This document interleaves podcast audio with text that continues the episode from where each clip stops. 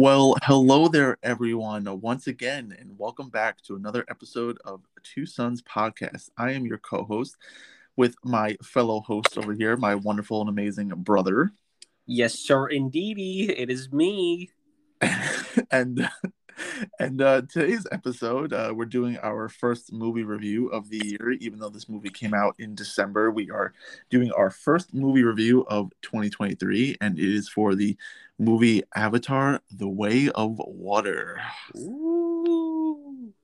So, uh, you know, I decided to do the uh, introduction for us today. But you know, before we start out with you know just the, the basic you know blah blah blah stuff, uh, Joey, how you uh how you doing today? You doing you doing okay? Uh, I am doing all right. You know, I had my uh, classes today. One of them was canceled, but it was on Zoom because of you know the professor being sick and everything. Um, I had off you know from work today, so that's pretty good. Um, you know, just chilling. Gonna probably sleep after this, and uh, you know, do it all over again tomorrow. Ah, very nice, very nice. We love we love to hear that. Uh, I'm doing pretty good as well. Um, you know, nothing nothing really to report. You know, some work there, you know, some school there. You know, you know how it is. You know, it's yeah, you know, pretty much. Yeah, you know. All right, but uh, now that we got the uh, the formalities out of the way, uh, you know, why don't we uh, why don't we dive into today's uh, episode? So, uh, as I mentioned before, we are going to be talking about Avatar: The Way of Water. Now, although it is 2023, we did see the movie, and uh, we just haven't had a chance to talk about it, obviously. And technically, I think it's still out in theaters, so you know. Yeah, it is it makes sense to talk about it. So, without further ado, Joey, why don't you uh, why don't you start us off with this conversation? Already, so as you guys know, Avatar: The Way of Water is the second film in the you know Avatar franchise that is going to expand. Um, there is a third movie already on the way, I believe, in like two years or so, or maybe even a year, and I think they want to expand it to five. So, Avatar was the extremely um, anticipated second part of you know the Avatar franchise, and what the first one it was over a decade wait, I believe, at like 15 years or something like that. I think it took for the second one. I think if I remember correctly, I think it was like two. Well, if it's 15 years, then probably 2007. it's it's somewhere around there. I'd have to I'd have to see uh, when the first one came out. But yes, oh, uh, I'm sorry. Uh, 2009 it came out, so it's been about 14 years. Well, technically 14 years, but when it came out last year, it was 13 years. Okay, well, either way, it was a long-awaited uh, sequel to the first Avatar, and um, I think it definitely lived up to the hype. Um, it introduces us to a new tribe of Na'vi, as well as a new uh, world of Pandora, and it brings the characters that we saw from the first one, including the same uh, villain, except now he's blue. Um, but we'll get on to more of that a little bit going in. Um, as you guys know, like I said before, we have some returning characters, you know, such as Jake Nat- Neytiri, um, Sigourney Weaver's character, both as kind of um, a daughter version of uh, Jake and Neytiri, and we have the same villain uh, played by Stephen Lang, who he is Quaritch, that is his name. Um, he was like the general in the first one, and he's basically the same and the second one, uh, but you know, uh, basically an Avatar. Um, but starting off, as you guys know, Avatar was the highest grossing film at the box office for a while, and it got dethroned by Avengers Endgame and then went back on top after a re release. And even the re release of Avatar before the new one gained uh, a decent amount of money and traction, leading to the popularity of the second movie and um, Avatar: The Way of Water right now is already past the two billion mark, making it I think in the top six or five right now grossing movies of all time. And uh, actually, you know, let's give it up to uh, Zoe Saldana because she has actually starred in three of the highest grossing movies of all time, being the original Avatar, this uh, one, Infinity War. Actually, I lied, four, and Endgame. So uh, she has been in several movies that have made over two billion dollars that's quite an accomplishment. And we see uh, Sam Worthington's um, return to the big screen. I believe the last thing I really remember him in was Hacksaw Ridge, but he definitely was in a lot of movies in between. Uh, maybe not as much as a household name as Zoe Saldana, but um, it is great to see his return and you know him back as the badass character of Jake Sully.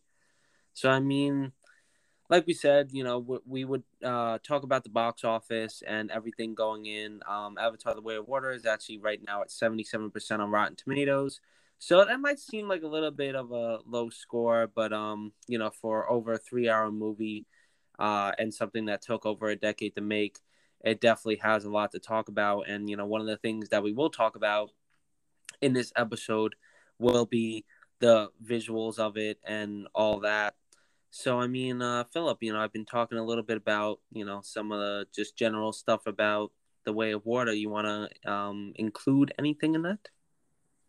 Um, well, I mean, when it comes to the uh, box office reports and the actors, I mean, first, first of all, I want to say that um, the budget, right? So if we're looking at like the technicality, right, the budget for Avatar: The Way of Water was anywhere from 350 to 460 million dollars. That's great. And the fact that it's made, you know, almost about two billion dollars in the box office means that they've made they've made their budget and pretty much like tripled it.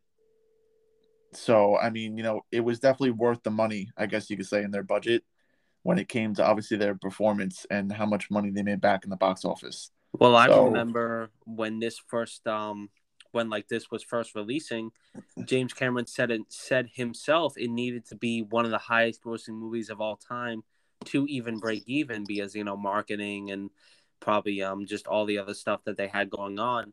And um it ended up surpassing expectations. I think when i was looking it up it said the worldwide box office for the opening weekend was 465 million. Um so that's an insane box office for the opening weekend. And um honestly working it did not seem that bad. Like, you know, like I worked the opening um I actually had off I think one of the opening days because of finals. But um I worked the opening of it and it was nothing crazy, you know, normal busy and everything like that. But again, it, this was just a movie where at least the past from after the opening weekend, probably the next month or so, every weekend the showings were full. So it's it's it's one of those movies that even though like it's not even if it is a huge turnout the opening weekend, the turnout doesn't slow down. You know, with some Marvel movies, you see the a huge turn like 70% of the money being made the first weekend and after that it kind of drops down. This one you didn't. I mean, I know some people definitely went back to go see it. Um, it is over a three hour movie, so some people just do not have the time to do that the, excuse me, the whole film experience is about a four hour thing because of trailers and getting to the theater and probably waiting in line and all that. So uh, it takes up a big chunk of your day, but I definitely think it is worth it. Um, but yeah. Yeah, no, I mean, I, I definitely agree. I mean, when I sat down and I saw it the first time, I, I really enjoyed it. I thought it was, it was beautifully done. And uh, you know what? Returning back to that point where you said it was going to be, you know, a decent experience, you know, like three, you know, three and a half hours. They did a very good job of spacing the movie apart where honestly, it really did not feel like three hours to me, which made it even more enjoyable to watch because it's not like I was like sitting through like boring parts or, you know, parts that I was just like, all right, well, you know, they're doing this for filler or whatever. No, they, they seem to do a really good job of spacing the story out. And honestly, it made it an overall a, a really great uh, viewing experience, which I really appreciated. I mean, it, you know, they they definitely you know surpassed my expectations. You know, because it's always a little skeptical on how well a um, a sequel is going to do. I mean, because obviously you know throughout cinema history, there have been sequels that have flopped. There have been sequels that have even been better and surpassed the original movie, and then there's been sequels where you know they're just okay. And uh, in all honesty, I think this sequel was just as good as the first Avatar, and I think it was a little better. But I want to hear your opinion on that. So I mean, yeah, definitely with the whole time thing. Like again, the the movie was a you know I think the exact run time was three hours and like fifteen minutes or something like that.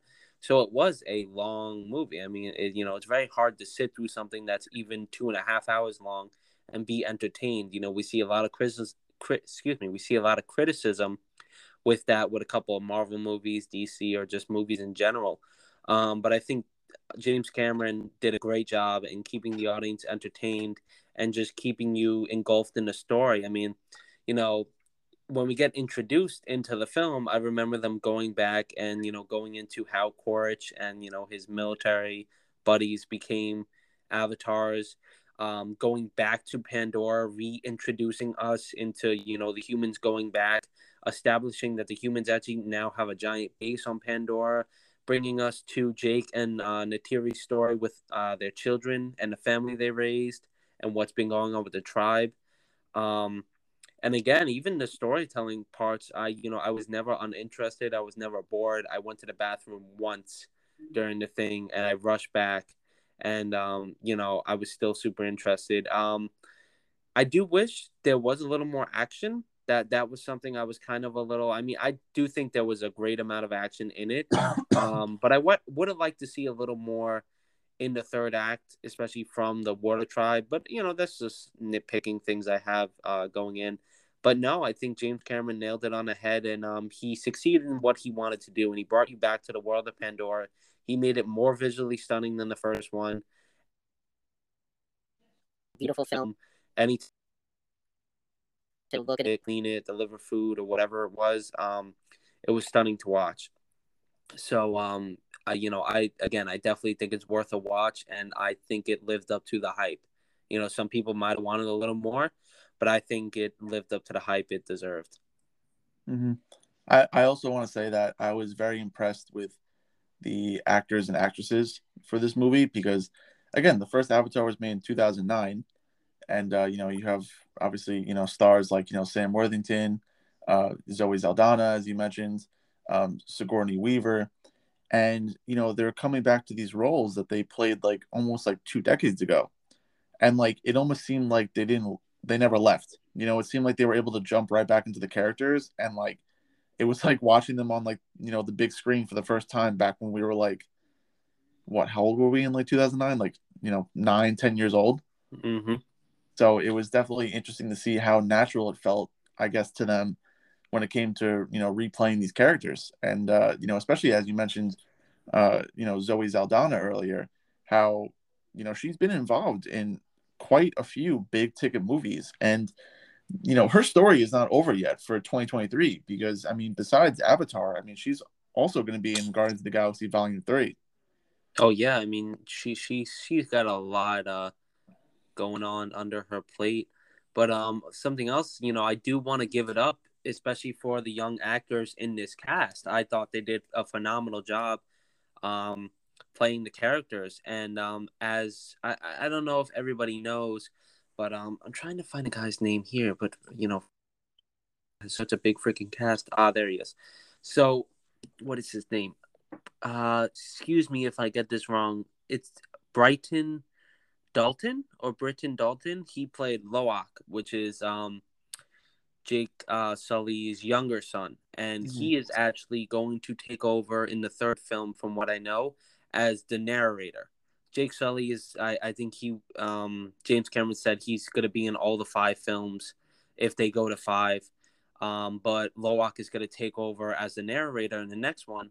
So, you know, he definitely proved himself in this role. And I think for one of his first acting roles, uh, from what I know, or at least his big breakout role, you know being one of the main characters in a franchise like this in you know a much anticipated sequel you know gotta give props to him same thing with um bailey bass who played uh Tsireya, you know part of the water tribe and a couple of the other actors that played some of the other sons and um, even the young actress trinity bliss who played Tuk i thought she was pretty cool um, all the young actors did great and i think they're going to be able to carry this franchise through the next couple of movies. You know, if they grow up or not. You know, we don't know if they're gonna take over, uh, maybe be taken over by some older actors. But um, I thought they did phenomenal, and um, the cast did great, especially the, especially uh, Kate Winslet and uh, Cliff Curtis as the two main um, chief uh, chieftain, and you know um,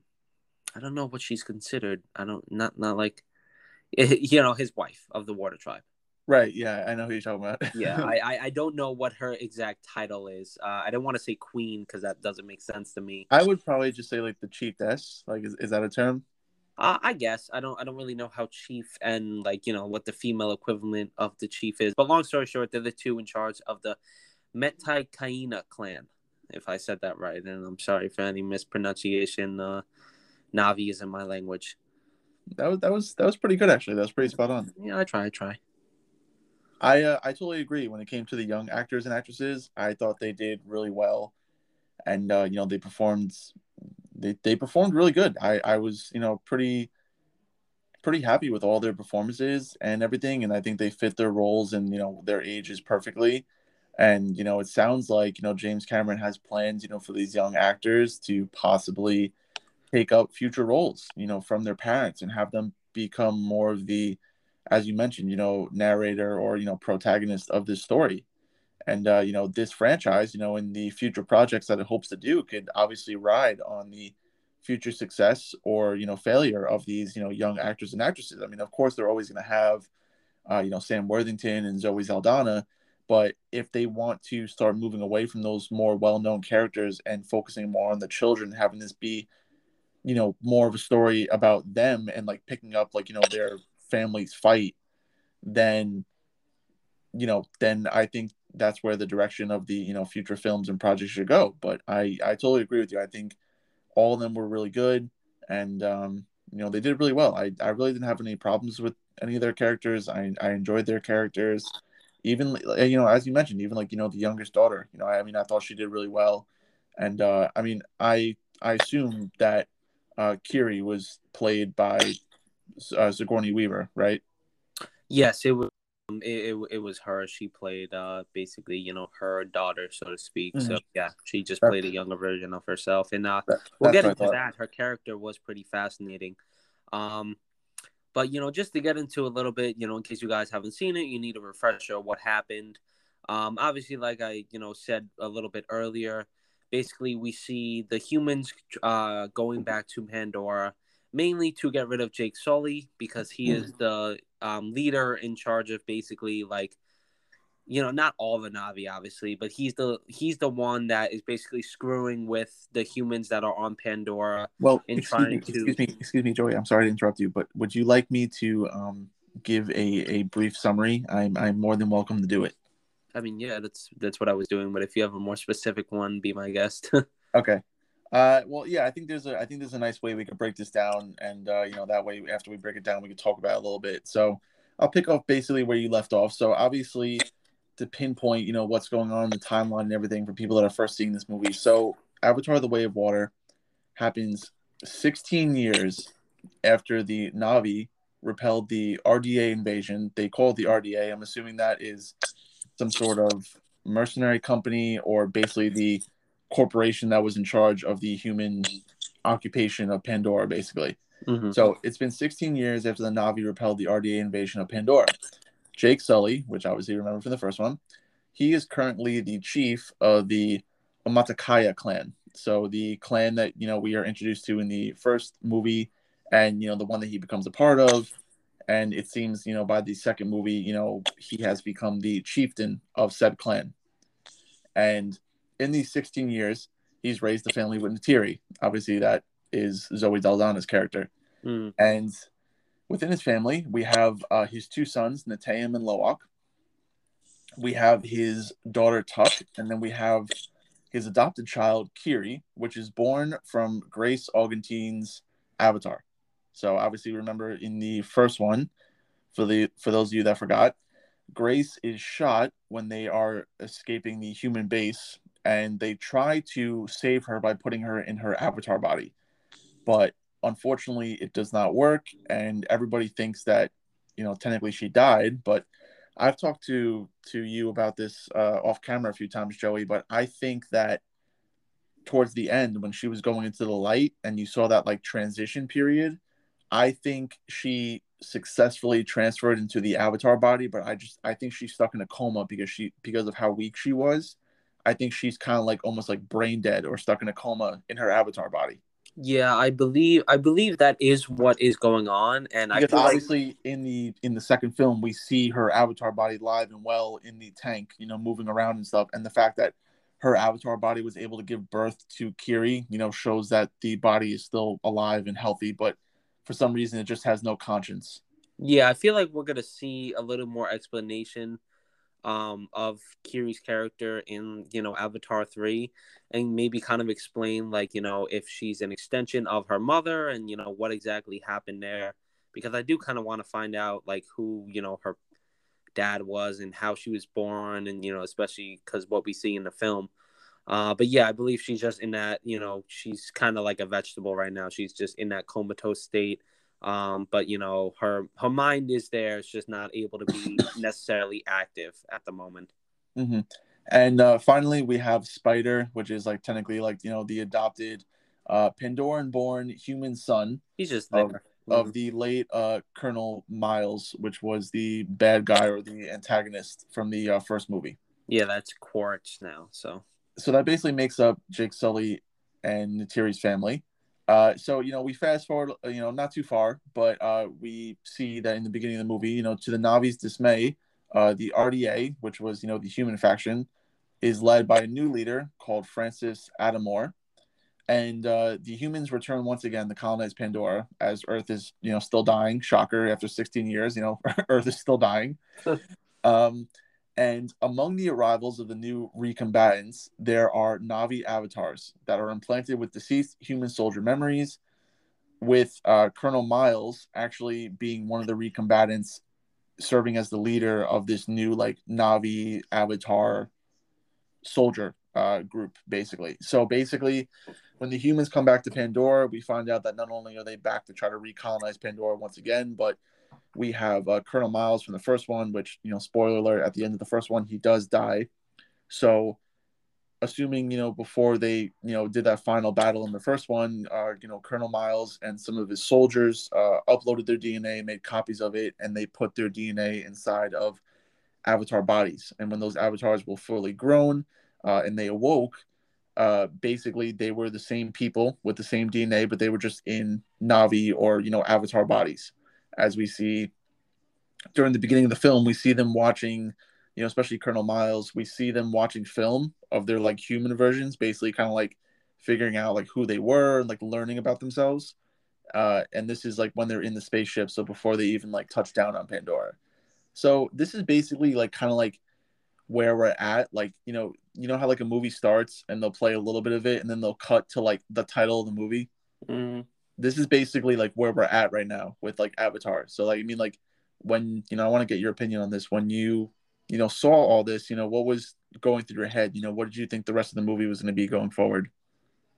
So I mean, I I was actually uh, pretty interested that um Quaritch like that was a cl- you know basically a clone of himself. Like I knew he died in the first one, but I thought they were gonna pull something where like he actually didn't die and they just transferred his body um, into an avatar, which is like basically what they did, but he did actually die.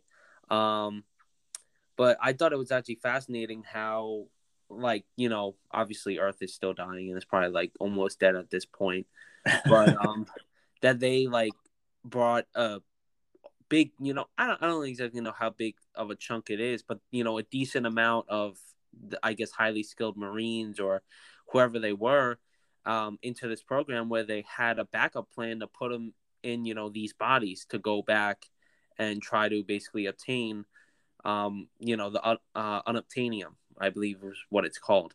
But um, mm-hmm. something else that I, I didn't see going in was I didn't, I didn't know that they actually had like a, you know, the humans actually had like a base set up in Pandora and that they developed all this technology that basically like makes everything you know so much easier yet they're still unable to really get what they want.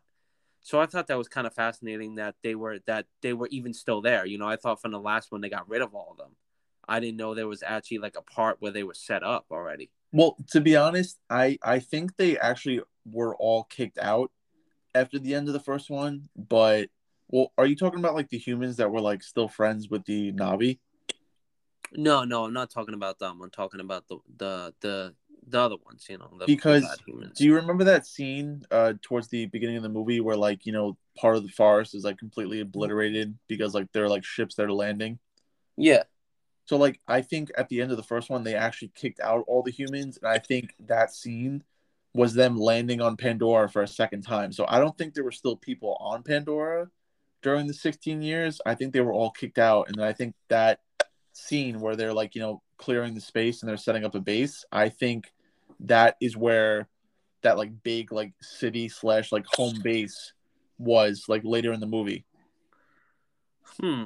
Because like I don't think they talk about a timestamp, but like they built like train tracks and everything too. You know? So it's like well, I wonder I, well, I I, don't think know they if I. like you know, I think they went like a couple of months or I was gonna say like, I, I felt like film. I felt like after that scene I felt like I saw something that said like maybe like a year later or two years later. So I It think there was, was. I think there was a little bit of a time skip after they land back on Pandora and like you said, you know, because of the new technology, like you know those spider drones, they're able to build like their base like so much quicker. So even though like maybe a year or like two years has passed, I mean their base is already up and running in, in like no time. I do have to say something that I didn't see going in was um um like you know Jake and his family having to leave like the whole tribe behind to you know basically because they were because you know Jake Sully was being targeted the whole time um to get rid of and them just going to the water tribe. I thought we were going to see like a mix of the two tribes almost like you know that the whole tribe had to go and find new salvation and they found it in the water tribe. Um so I thought it was pretty interesting because now we know that other tribe, you know, the Forest Na'vi are just still there and you know I hope to see more of them in the next one.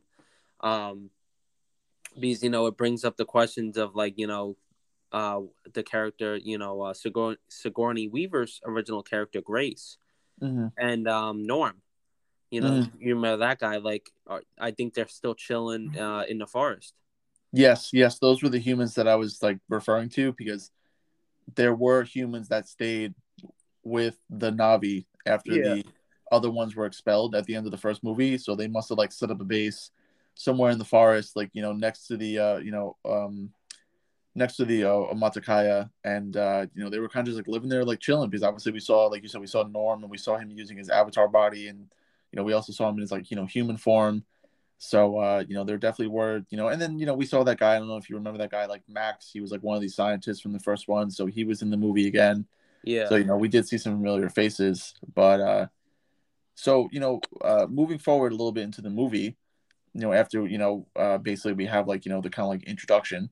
So figure like about a year or two has passed, you know, since the humans have landed back on Pandora, and we see Jake Sully, and he's leading uh, basically like a guerrilla style campaign against the against the humans, basically. Mhm. So you know, one of the first action scenes we see is him coordinating with uh, you know the Omaticaya and basically blowing up a train rail and you know capturing the you know guns and munitions you know to use against the humans. And you know this is where we're also first really introduced to both uh, Neteyam and Lo'ak as like you know they're supposed to be like kind of like scouts on the mission, but they end up you know deciding to go in and like you know play more you know physical part of the mission. And um, you know, unfortunately, you know, we we fast forward a little bit uh, further, and uh, during a counterinsurgency mission, so like you know, after the events of the you know the train rail and everything, um, we see that Colonel Miles and like his new like kind of like Na'vi Avatar squad, you know, goes out on their first mission to like you know find where Jake Sully and, and you know the insurgency basically is. Mhm. And you know, during that mission, we find out that you know Quaritch and his subordinates capture Jake's children. So it was kind of like wrong place, wrong time. Like you know, Jake and Neytiri's children were out, like you know, just exploring, like you know, going somewhere that they shouldn't, and you know, it so happened that the area that they were in, oh hey, look here, you know, Colonel Miles and his uh, team is here, and uh, they basically they basically get captured. And um, in that moment, when they get captured, uh, Spider is also with them and uh, Colonel Miles recognizes Spider because you know obviously you know spoiler we find out that uh, Colonel Miles is Spider's father. Mhm. So you know when he was still a human, you know he actually you know had a son and everything, but his son couldn't go back to the Earth because he was too young. So they couldn't put him in like cryostasis, so they couldn't put him um, you know on a ship basically to go back to Earth. So he actually grew up in Pandora, and Colonel Miles obviously never knew about him. So after you know his family's captured, we you know see a, a really cool like epic fight between like Jake, basically Jake and Neytiri versus like the squad. And can we just talk about like how like useless this squad was? Because like half of them got wiped out in like the first fight. Oh, they got obliterated in like a second, and like the two or three that survived, like got obliterated again by Jake and Neytiri. And you know, after that little skirmish, you know, we, you know, Jake and his family get away, except for Spider, who is unfortunately like he falls off a giant tree branch and he gets captured by the, uh, you know, Na'vi avatars. So we see um, back at the human base, we see Spider being interrogated basically by the humans, trying to figure out like wait, where Jake and the Omaticaya are, and you know seeing if they can get information out of him because obviously he spends all his time with them, so he knows exactly where they are. But he's actually very resilient and he's not giving them like anything. So you know after Colonel Miles sees like you know his son kind of like basically being like low key tortured pretty much um, he decides to step in and spend time with his son in order to like draw him on his side, you know, kind of like corrupt him to like support the humans. Yeah. So in turn, we see Spider turn around and teach Quaritch and his, you know, avatar men to the Na'vi culture and language. So uh, after Spider basically agrees to kind of like, you know, show Colonel Miles and his men, uh, you know, how to be a Na'vi, basically, you know, the culture, the language, you know, how to like, you know, eat. Like I, I think you know Colonel Miles says in the movie, like eat Na'vi, sleep Na'vi, think Na'vi, speak Na'vi, basically totally immersing themselves like as indigenous people. Mm-hmm. So, you know, knowing that, you know, this is where we kind of like jump back and forth, you know, between the two sides, you know, so like, you know, I would say like, you know, the beginning to like the middle of the movie is kind of like us like jumping back and forth from like the human perspective to like the Na'vi perspective. So after we jump from the human perspective, we go back to the Na'vi perspective where after Jake and the Neytiri rescue their family, you know, they go back to the, you know, Omaticaya camp and Jake is basically like, look, they have a spider. He knows basically all of our knowledge. He knows our whereabouts. He's like, we're in danger. He's like, we need to leave so the humans leave our people alone because he knows that they're after him. Yeah. So they know if that if he leaves and his family comes with him, then they'll leave the rest of the tribe alone. So, you know, in a kind of like, you know, both like beautiful and like heartbreaking scene, we see, you know, Jake give up his, you know, title as chief. And, you know, we see them kind of like, you know, ceremoniously, you know, exiled from the Omaticaya. And, uh, you know, we see them retreat to Pandora's eastern seaboard. And you know, during this journey, which also you know, by the way, look absolutely stunning. um, we see them like you know, kind of end up in this like you know, coastal like you know, sea area where they are greeted by the by the Metkayina clan, mm-hmm. and you know, they are a sea people. So there, the family learns the way of the reef people, which again are the Metkayina. Um, and we see Kiri, which is the adopted daughter and the daughter of Grace, develop more of a spiritual bond with the sea. So this is where we start to see her kind of tap into those like possible spiritual powers that she has or that like connection with Pandora. And at the same time, we see Lo'ak uh, befriend Tsireya, which is the daughter of Chief Tonowari and his wife Ronal. So obviously there's there's a lot of information, there's a lot of stuff that kind of like happens like towards like the middle of the movie. So I, I want to get your opinion on everything that I kind of just blurted out, and you know what you thought about how the movie was progressing. Well, I I do gotta say, uh, definitely when they get to the Metkayina clan, and um, you know Jake Sully introduces him and his family, it's uh, fascinating to me that you know both both these you know tribes are Na'vi, and um, something that is pointed out in you know Jake Sully's children is that they're kind of like alienated because they have um I think it's four I think they only have four fingers or something. Um basically they have human hands or something like human hands. So they're kind of like not even true Na'vi and so is, you know, Jake Sully. He's really not even true Na'vi. But mm-hmm. um even um Tamori, I believe was his name, the, you know, chief of the clan, he talks about, you know, everybody knows the story of Jake Sully being this great leader and warrior against the Sky People. And, you know, we see kind of a little bit of a harsh introduction, not a very welcoming one by all of the tribe, and especially uh, Ronal is her is her name, I believe. Yes. Um, she really was like, she was never really happy. It seemed like um throughout the movie, and uh, we'll get into something else. The only time she was actually happy was with um, the Tulkun which we'll talk about too, because I thought they were, uh, you know, one of the best parts about the film. But mm. um, you know, we see this kind of, you know, even though they're both of the same people, we still see a little bit of hostility because you know they're wondering what purpose are you going to serve. Again, we see in these people that their arms are like a lot thicker and they're able to breathe um a lot longer underwater and same with the tails for the help in swimming and uh, what creatures they ride and um, what you know what just how they live and everything um, you know what purpose is jake sully's family going to serve? Because they're they're forest Na'vi. They, they you know they are not sea Na'vi. And um, you know they prove throughout the uh, next you know probably half hour or so that they can learn these ways through trial and area um, excuse me error and um, be able to ride these new creatures. And you know, Jake Sully especially just hopped right on it and seems to get it uh, right away. And uh, we see Lo'ak going in there and trying to befriend people. And um, you know them treating Jake Sully's kids basically as outsiders, especially uh, Kiri being you know one of the alienated targets. Mm-hmm. So um, you know again, like my brother said, basically in the next you know probably middle part of the movie is just introducing you to the reef people and a little more about um, this part of the you know world of Pandora. And like I said, um, you know, shortly afterwards we get our introduction to the Tulkun and um, a little more about the spirituality in the plan and how they view um um oh my god what is the name? Uh like the tree of souls like the the heart of pandora how they view um what what is her name? What is the name of that? I know what you're i Eywa yeah how basically how they view Eywa how they connect with Eywa and you know that spiritual connection through creatures and just other parts of the world. So um and uh it's great honestly. I i, lo- I love seeing the interactions between just some of the new characters that we meet with um jake sully's family and the introduction of you know new Na'vi people.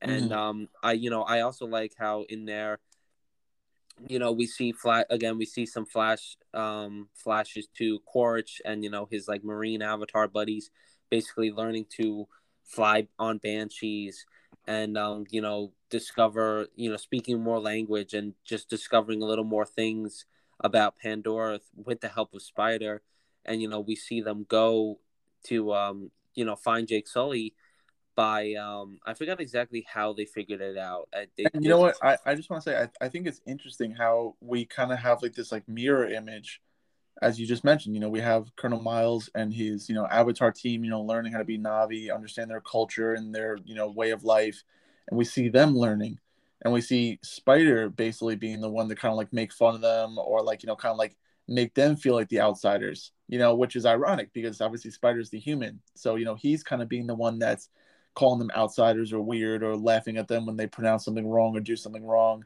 And again, you know, like you said, we see Jake Sully and his family basically trying to learn the Metkayina way of life and, you know, trying to develop in their society. And again, like, you know, although, all, you know, ultimately they are successful, you know, they do have hardships. You know, people make fun of them. You know, I mean, their, uh, you know, sons and daughters, you know, get picked on by, you know, the, uh, the, the chieftain, uh, you know, son and everything and um, like I said, you know, in the end, you know, they all end up, you know, becoming friends, you know, respecting each other, and they're, you know, ultimately accepted into this, you know, society. But we do see this like mirroring image of like both sides like learning. So it's like they're both kind of like gearing up like towards like this like epic clash in in in this battle. And um, I know you want to I know you want to talk about the the the uh, the Tulkun.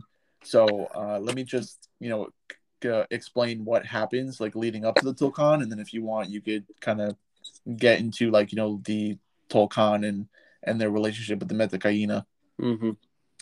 So basically, you know, I mean, my brother explains like you know pretty much a little bit further into what happens in the film. So we're gonna kind of skip right to the part where basically after you know uh you know Jake Sully and his children are like you know pretty much you know mostly accepted into like you know Metkayina culture and society, and you know their children become friends with other children. Um, we see Kiri and uh, you know a couple of the children go to Metkayina's underwater spirit tree, and uh, during this scene, she spiritually meets her biological mother Grace, uh, whose consciousness still lives within Pandora. So I mean that might be like a, a hint for like what's going on with her like avatar body. So Unfortunately, during this trance, though, she's induced during the trance, induced by linking to the spirit tree. Kiri suffers a seizure and falls unconscious, nearly drowning. So this is when uh, Jake summons, you know, Norm and Max, which were the you know the two humans from the first one. Uh, they summon them for help using their medical equipment, uh, where they diagnose Kiri as having epilepsy, and um, they basically tell her that you know they basically tell Jake they're like, look, you can never let her go to the spirit tree again because if she does it again, it may kill her. So we actually see this nice moment with uh, you know Ronal, which is the you know chief's uh, wife, and ultimately she kind of uses her like more like I don't want to say like voodoo, but she uses more for like animistic like you know like rural medicine practices, which is ironic because you know we see like modern day medicine versus like home remedies, and we see the home yeah. remedies like actually save Kiri except for the modern medicine, which was pretty interesting. Um, so we see like a nice scene between them and unfortunately, uh, even though you know Norm and Max were able to make it out to Jake, we see that Colonel Miles actually was able to track uh, Norm and Max's aircraft to the archipelago where the Metkayina live. So that's basically how the humans end up finding where Jake and his family in. So knowing where the uh, you know Metkayina and Jake are, so bringing Spider with him, Colonel Myers joins forces with the RDA's marine operations, and this is where we're introduced to the whaler and the marine operator known as Captain Mick Scoresby, uh, and he commandeers he commandeers a uh, whaling vessel that hunts tulkuns to extract an anti-aging serum called um, Amrita. Amrita. Um, so basically, you could you could you know you could figure out that you know these whaling vessels they go out, they hunt the tulkuns, and they literally all they do is they extract this like anti-aging serum from them, and I mean obviously it, you know I mean, it's in the name anti-aging, so I mean, it can literally stop aging, and these things are worth like hundreds of thousands to like millions of dollars, like on Earth. So you know that's why they go out and they and they harvest these these poor Tulkuns, and uh, we see during this that uh, Quaritch's squad raised the archipelago, interrogating the tribes about Jake's location to no avail. Then, in turn, Colonel Miles then orders the whalers to kill Tulkuns near the village to draw Jake out. So during this time, we see that Lo'ak, which is uh, Jake's younger son, uh, mentally links with Payakan, which is a rogue Tulkun, and uh, he learns that the he was outcast because he went against the pacifist ways of his species and attacked the whalers who killed his mother, causing many deaths. So at this point, you know, why don't you go a little bit deeper into their connection with the Tulkun and explain, you know, what's kind of happening behind the scenes? So something that I, you know, I I always find fascinating, you know, that James Cameron is able to do in, uh, you know, both this second film and the first film, is you know we always see the comparison between you know modern day and basically, um, you know, the the world, so to speak, you know, almost like environmentalism, like you know the human, uh, excuse me, not the humans, the creatures, and just the world around it are able to basically, at at the end of the day, solve the problems and um, you know, as we can see, you know, we get the introduction of the Tulkun um, through this Rogue One. You know, we, we learn that uh, he is missing a fin, and you know, we see through a very traumatic, um, you know, a couple of minutes, James Cameron, you do it twice. you know, you show the Tulkun getting murdered twice. I don't appreciate that. Um, of course, it's necessary to see because it really does show you the backstory, and it, it makes you um, it, it, it gives a lot of emotion to the Tulkun story. Again, the Tulkun aren't just, you know, Pandora's whales. They're basically the spiritual connection that the excuse me, the spiritual connection that the Metkayina clan hold, uh, along with you know the other clans, uh, the other sea clans around them, hold with um. Oh my God, what is the name of it again? Uh, the Heart of Pandora, basically. You know, uh, Eywa yes, hold with Eywa, excuse me. Um, and you know, we do see that there are um, you know, about you know, once every season or so, the Tulkuns come home to you know the reef areas because they are um almost like uh how did Ro- Ronal said it? She even said it's like her spirit guide almost. It's her um, spirit sister. Yeah, it's her spirit sister, and that was actually ironically the only time we ever saw Ronal smile. Um, she was always very serious, and she was even pregnant all the time. And she's talking with the Tulkun, and you know that she just had her calf and everything. She was so excited, and um, you know, unfortunately, spoiler guys, if you have not seen um, that Tulkun and the baby end up getting killed uh, for the hum, you know, um, to uh, basically buy Quaritch and the Whaling clan for the um, stuff that it holds to stop human aging, and um, we, you know we kind of see Lo'ak in in this part of the film almost being an outcast in his own family and amongst the clans, you know that he was in, and uh, you know he really connects with this Tulkun. Um, I'm sorry you said the name earlier, but I forgot the name, and learns of that backstory, and that's where we go into um really you know we it shows the importance that this creature has. Payakan. yes ha- that Payakan has not only for Lo'ak now but you know the Tulkun as a whole because we even learn a little more about the Tulkun's backstory where they were a warring basically they were warring creatures with each other. You know there was constant killing and you know waging of wars between i guess you could say the clans of the Tulkun and um, they finally found out that this wasn't solving problems and they went to peacefulness no matter what happened to them you know? Again we, we see in the whaling scene that you know this Tulkun can easily take out the ship but no matter the you know what happens to it it won't fight back because that's not the way of it. And um, you know we kind of see that dilemma in Jake Sully and the tribe and the Metkayina clan when it comes to Jake Sully having to go and basically fight you know, for to get his kids back again because of course, um, you know, Lo'ak and Tuk and um Tsireya, I believe, uh, uh and Kiri um all get taken. And uh, you know, that's where we really go into the third act and we see a little more of Spider story with Quaritch and um Jake Sully with uh Lo'ak and a little more with um um uh Lo'ak's brother and mm. um Neteyam yeah, Neteyam and uh, Kiri, and even Neytiri, And uh, something funny, I, I, I, throughout this whole movie, if you go back and rewatch it, um, anytime Neytiri's like bow like popped up around like Quaritch, he was like terrified.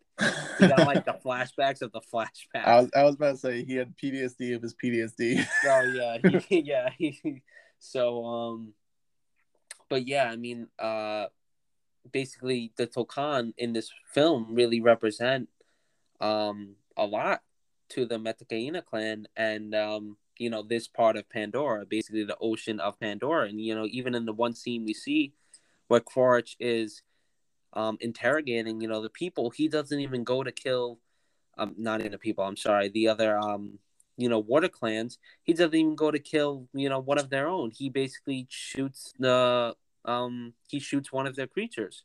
Yeah, he shoots a space dolphin. I, I was so pissed during that. I was like, "You better freaking die!" But you know, of course he doesn't, uh, because of Spider.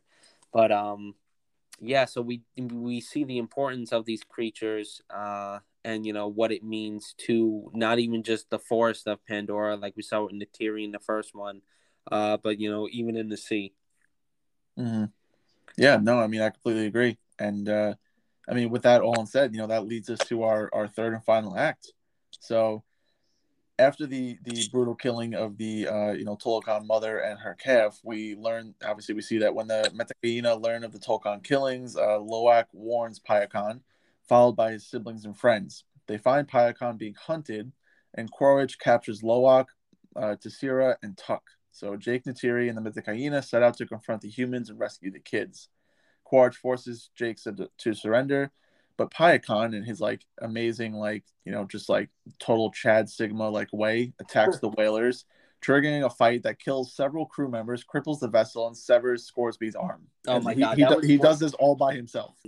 That was one of my favorite scenes because like I felt like it was kind of like a symbolism where you know the rope is going across the boat and he basically like an you know like Hammurabi's code an eye for an eye he basically said an arm for an arm bitch and mm-hmm. you know just took his damn arm so that that was so satisfying to watch. And I even like the other guy that was with them on the boat. You know, he was kind of the one that didn't agree with what was going on, but he was, you know, still doing it for the research aspect. You know, he's mm-hmm. like, yeah, he's like basically like nature's a bitch and it's gonna get you back. And that's um definitely what we saw here.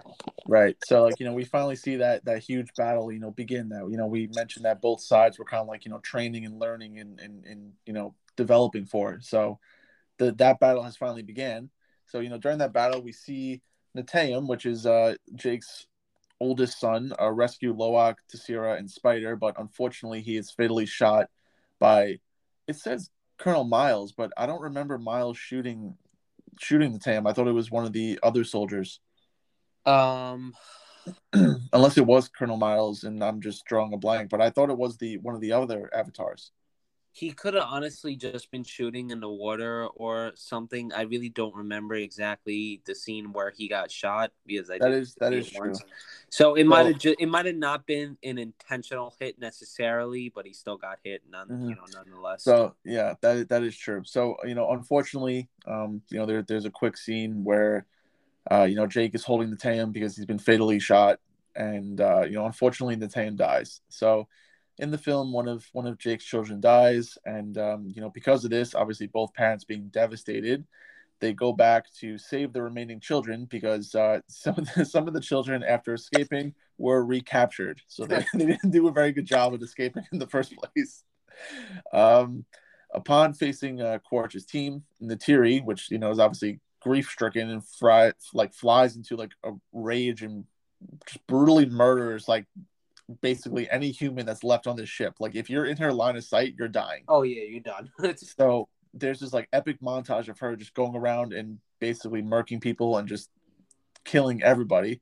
And in the process, though, she accidentally breaks her father's bow, which um, I think kind of holds some significance because she kind of like let her rage like blind her. And uh, maybe you could even you know, associate her breaking her father's bow to her kind of almost breaking her father's promise. Maybe yes. I mean, we'll get back to that. But uh, so we see, you know, Jake finally faces off against Colonel Miles, who is using Kiri as a hostage because he's just an asshole. and uh, Neytiri decides to do the same thing with Spider. So at first, Colonel Miles is like, "Oh, I don't care." He's like, "Kill that kid." He's like, "We don't have a relationship." And then once Neytiri like basically slashes him across his chest, he's like, "Whoa, whoa!" He's like, "Wait, wait!" He's like, I think I know that kid.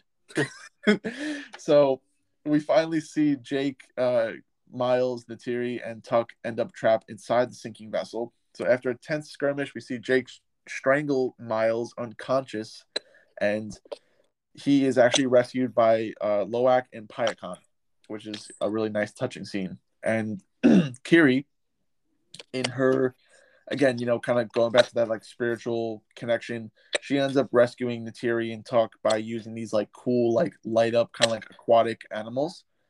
And unfortunately, we see Spider rescue Miles because, you know, that's that's his dad, and I guess he loves him or feels bad for him or whatever. Um, but after he rescues his father, he ends up refusing to go with him, and he kind of like hiss, he hisses at him and then just jumps in the water. yeah. Um, so we see Jake's family, um, you know, all back together again, basically, and Spider reunites with him, and uh, Jake actually kind of like accepts Spider as like a son, which he kind of like utters that line. He's like a son for a son, basically, um, which was nice because you know, I mean, you know, Spider always kind of hung around the family, but you know, we don't know if he was actually really accepted or not, or if he was kind of just there. Um, so you know finally we see you know after Neteyam's funeral which you know also was very very nice very touching very poetic um, jake informs Tonowari of his decision to leave the Metkayina. he's like look he's like i really appreciate you letting us stay here but we brought the war and devastation to your people. He's like we can't stay here. Um, you know the chief turns around and he respectfully declines and basically identifies jake as part of the clan and welcomes him and his family to stay. So we see, you know, towards the end of the film, you know, before, uh, you know, vowing to resume their campaign against the RDA, Jake and his family accept and live their new life at sea. And then we see him open his eyes, and then credits, and uh, and that's the end of the film. So, Joey, once again, let's uh, let's wrap it up with our our final thoughts. You know, what what did you think of the uh, third and final act? um, I definitely, you know, one of the most badass scenes, definitely in this mo- uh, in this film, was the Meta uh, clan coming uh, to you know Jake's uh, you know family's rescue, um, with you know Jake and Neytiri. I thought it was pretty badass how Neytiri was also on her Banshee and she was kind of you know the air support, and we saw a lot of callbacks to the first film with that, and you know we saw Jake um, and um, the um, you know, basically the two the two, you know, chief I'm just gonna call her chief Chief S and chief of the clan. Um, you know, going to battle, and she was pregnant too, so she's definitely a badass, uh, badass Na'vi. Um, I would have liked to see a little more like battle, but I mean, I guess they kind of just you know fucked them up pretty quickly, and they were just done with it. So um, third act definitely was great. Um, had you know the action we probably you know could have that you know anybody asked for. Um, I definitely loved seeing you know Lo'ak and um, Kiri kind of take over in these roles of like helping out their parents. You know, basically proving like that they can you know accomplish these things. Um, you know, again, the, the the whole Quaritch thing annoyed me a little bit with Spider saving him, but you know, again, you can't really argue with that. And um, you know, it definitely was nice to see you know Jake kind of accept Lo'ak at the end and everything. And um, you know leads us off to another story of you know endless possibilities really for you know another part of pandora. So um you know i thought it was great. Again i i loved them you know bringing in uh Payakan and basically you know uh fucking up all the humans and everything and uh seeing that um and the other Tokans so uh I thought it, you know, it, it was it was a good third act, and it, you know, definitely closed off the movie uh, very well. So, um, again, like if I had the, you know, definitely, uh, you know, I give it up for James Cameron. He definitely brought us back to the world of Pandora, um, upped it up a notch, and you know, I think he's going to do it again in the third film. And I'm very, you know, interested and excited to see where, you know, the next part of Pandora we're going. Mm-hmm. I, uh, I, I completely agree, and uh, you know, I think it's our our favorite time of the episode, and uh, you know, the, the you know we're bringing it back, and uh, you know, I'm going to ask you, Joey. So, out of uh, out of 10 suns, what would you give uh, Avatar The Way of Water if you had to rate it? I gotta say, I, I gotta give uh, Avatar: The Way of Water nine out of ten suns. Um, you know, it really was a great film. I really don't have any problems with it. Um, I want to go back and rewatch it again. Um, the pacing was great. The visuals, definitely the most stunning visuals I've ever seen in any film. The characters were great. The returning characters were awesome to see again. The new characters were awesome this uh, to get introduced to, and I can't wait to see their stories go anywhere. The acting was phenomenal. The creatures were awesome. Um, and again, it just it upped the ante from the first one. So uh, this you know nine out of ten for me. Mm-hmm. Yeah, I mean, I'm gonna hey, I'm gonna be a little different. All right, I'm gonna give it a uh, nine point one. Ah, uh, hi, hi, you yeah, sneaky yeah. Uh, you know, I, I, I had to. What can I say? You know, that's I'm just fair, that's that. That's Philip. Am I right? yeah, yeah, that's Phil. Um, yeah, but uh, know, I completely agree with you. I mean, James Cameron, you know, he really brought back the you know world of Pandora to life, and he made you fall in love with it all over again. And uh, I'm just honestly, I'm just really looking forward to these future projects, and I'm just I'm really curious to see where this franchise is going to go because it went from just being like one movie that was made like 13 years ago to now there's going to be a whole franchise of it. So I, I'm really excited to see where this is going to go in the future. But uh, Joey, we got like two minutes left, so you know, why don't you uh, close this out? You know, tell people where to find us, and uh, and we'll uh, say our goodbyes. All right. Well, um, you know, I think we definitely got a lot more to talk about with Avatar.